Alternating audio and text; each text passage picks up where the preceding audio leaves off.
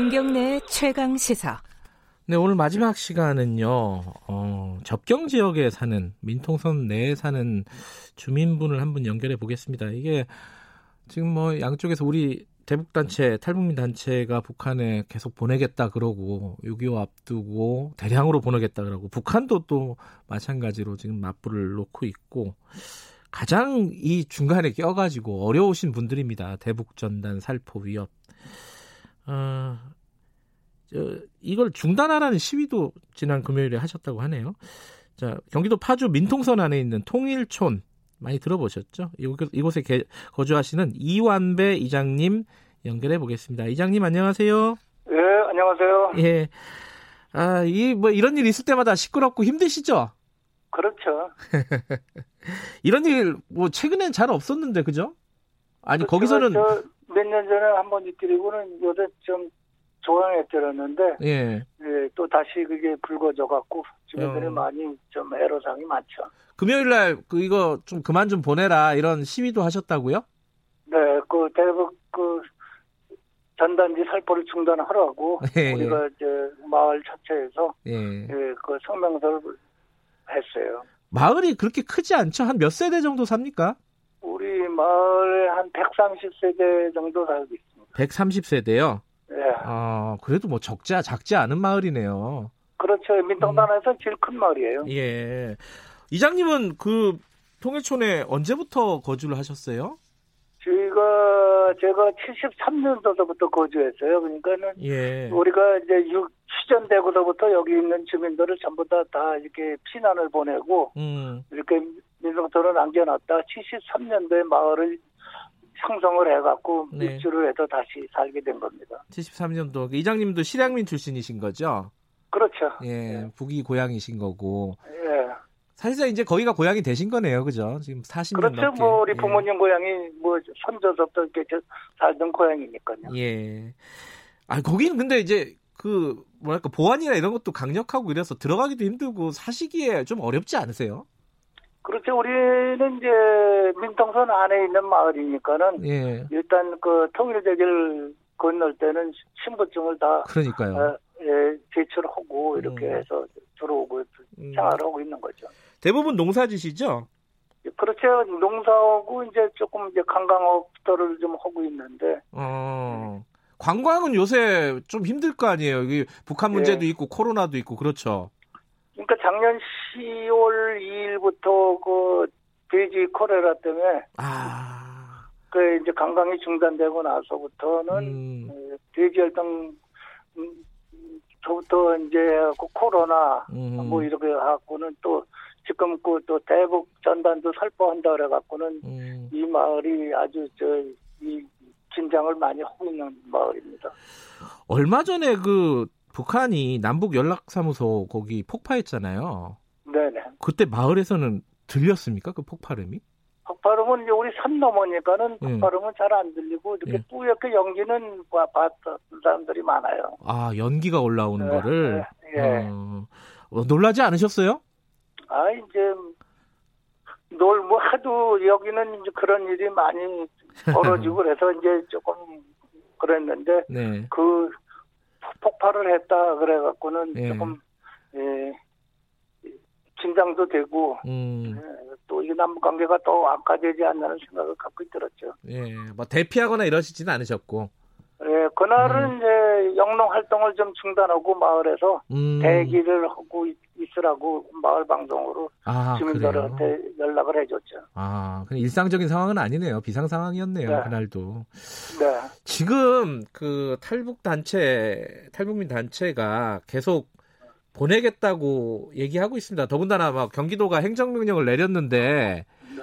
어, 이재명 도지사 집 옆에서 가스통을 폭발하겠다 뭐 이런 위협까지 하고 있습니다. 이게 뭐 실제로 그러겠냐 막 싶지는 하지만은 이런 모습들을 보면은 어떤 생각이 드십니까? 그 좀 이해가 남들보다 많이 되실 거 아니에요. 이뭐탈 실향민 출신이시고 어떻게 보세요 이런 거는? 근데 그렇게 하는 게 어떻게 뭐 우리 민동산에 사는 주민들의 도움이 되는 건 하나도 없고 음, 이거 어떻게 보면 또 긴장을 더 조성하자 하는 그런 행동이고 예. 또 만약에 그렇게 서- 서로에서 북한에서 또 이렇게 대응 사격을 이쪽으로 한다 그러면은 네. 피해 보는 거는 우리 그 민동산 안에 사는 주민들만 피해를 보는 거니까 그런 거를 하질 말아야죠. 아, 실제로 이게 어그 삐라를 대북 전단을 풍선에 실어가지고 이렇게 보내면은 북한이 그걸 사격을 한 적이 있었죠. 그렇죠. 그 언제 한 몇 년 전에 그 연천에다가 그 쏴- 포를 쏴갖고 예. 그 우리 주민들이 대피소에서 생활도 하고 그랬더랬어요. 어, 그 2014년으로 아는데 예. 아, 그때 총을 쏘고 이래갖고 실질적으로 그런 위협을 느끼시는 거예요, 그게 주민들이 다칠 수 그렇죠. 있다. 어, 그러니까 그런 일이 있으면 우리 이제 그 대피소로 다 안내를 해서 대피소에 가서 생활을 해야 되니까 주민들이 불편이 많죠. 요번에 그런 일이 벌어질 수 있습니다, 그죠? 그렇죠. 그러니까는 긴장을 하는 거죠. 음, 하, 그거 좀한 말씀 해주시죠. 그러면 그, 그 주민들을 대표해서 이장님이시니까 어 그것들을 계획하고 있는 단체들이 있을 거예요. 이장님 입장에서 그 주민들 입장에서 한 말씀 좀 해주세요. 어떻게 좀 해달라. 그러니까 그 대북 전단을 뿌리는 그 단체에서는 네. 네, 지역 주민들 좀 생각 좀 하고 음, 또 국가에 대해 도움도 안 되고 그러니까는 대북, 대북 전단 살포를 중단을 하고 네. 편안하게 주민들이나 국가가 이렇게 긴장에 안 오고 살 수 있는 게끔 예? 뿌리지 말고 자제해 주지 않는 생각을 갖고 있습니다. 그 풍선에다가 요새는 이제 삐라 말고 뭐 쌀 같은 것도 넣어갖고 보낸대요. 그건 약간 무거울 거 아니에요. 이게 막 네. 중간에 떨어지고 이럽니까? 민가에? 그렇죠. 이제 그 전에도 뿌리면은 우리 마을 근처에다 마- 많이 떨어져요. 그런 아 게. 그래요? 음. 예. 아, 이거 떨어지면 그게 그냥 뭐 이렇게 빈 뭐 논이나 밭이나 떨어지면 그거야 어쩔 수 없겠지만은 사람한테 맞을 수도 있고 이런 거 아니에요? 그렇죠. 이제 사람한테 맞은 건 어쩐 농경지에는 가면은 많이 떨어져 있어 갖고 수거해서 이렇게 이제 뭐그 태워버리든지 뭐 이렇게 음. 많이 했어요 주민들이. 아 그건 쓰레기가 되는 거고 네. 지붕이나 이런 데 떨어지는 경우도 있어요.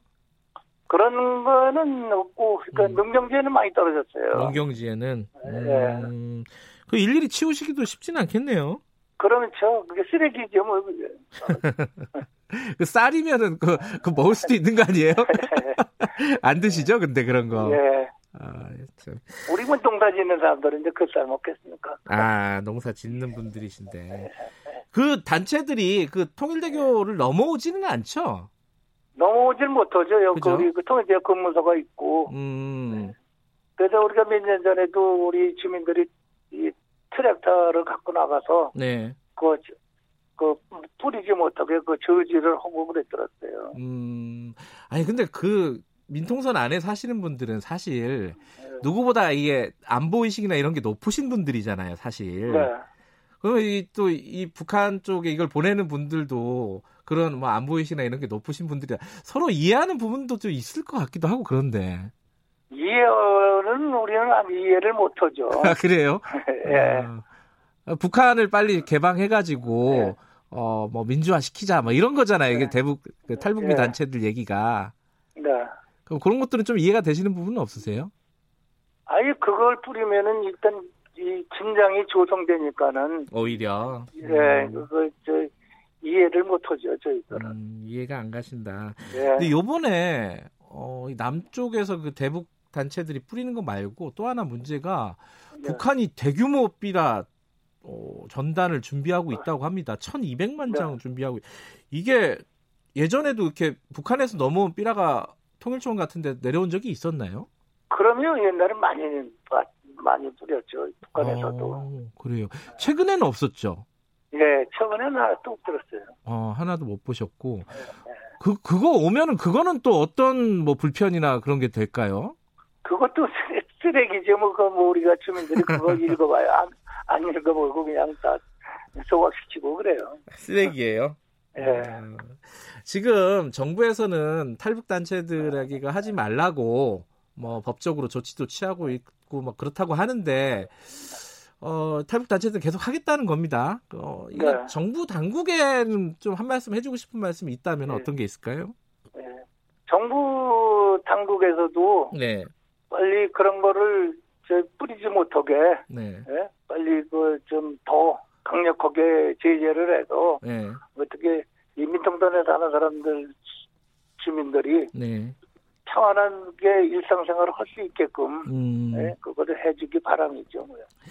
근데 표현의 자유라고 이제 안 된다. 아, 이거 막지 마라 이러잖아요. 대북 단체들은. 네. 그거 어떻게 생각하세요? 그거는. 그거는 저 자기들이 그 이기주의죠. 우리 저 민통선 사는 주민들을 네. 생각도 좀 해줘야죠. 우리도 국민 아닙니까? 우리도 대한민국 국민 아니에요. 예, 그러게요. 우리 왜 우리 사는 주민만 고통을 받아야 돼요? 맞아요. 이 뭐 표현의 자유 이런 것도 좋은데 어, 다른 사람들이 피해를 보면은 이건 또 다시 생각해볼 여지가 있는 거죠. 자 오늘 어, 삐라 때문에 가장 큰 불편을 겪고 계신 통일촌 이장님 이완배 이장님과 얘기 나눠봤습니다. 고맙습니다. 네, 수고하세요. 네. KBS 1라디오 김경래 최강 시사 오늘 여기까지 하겠습니다. 내일 아침 7시 20분에 다시 돌아옵니다.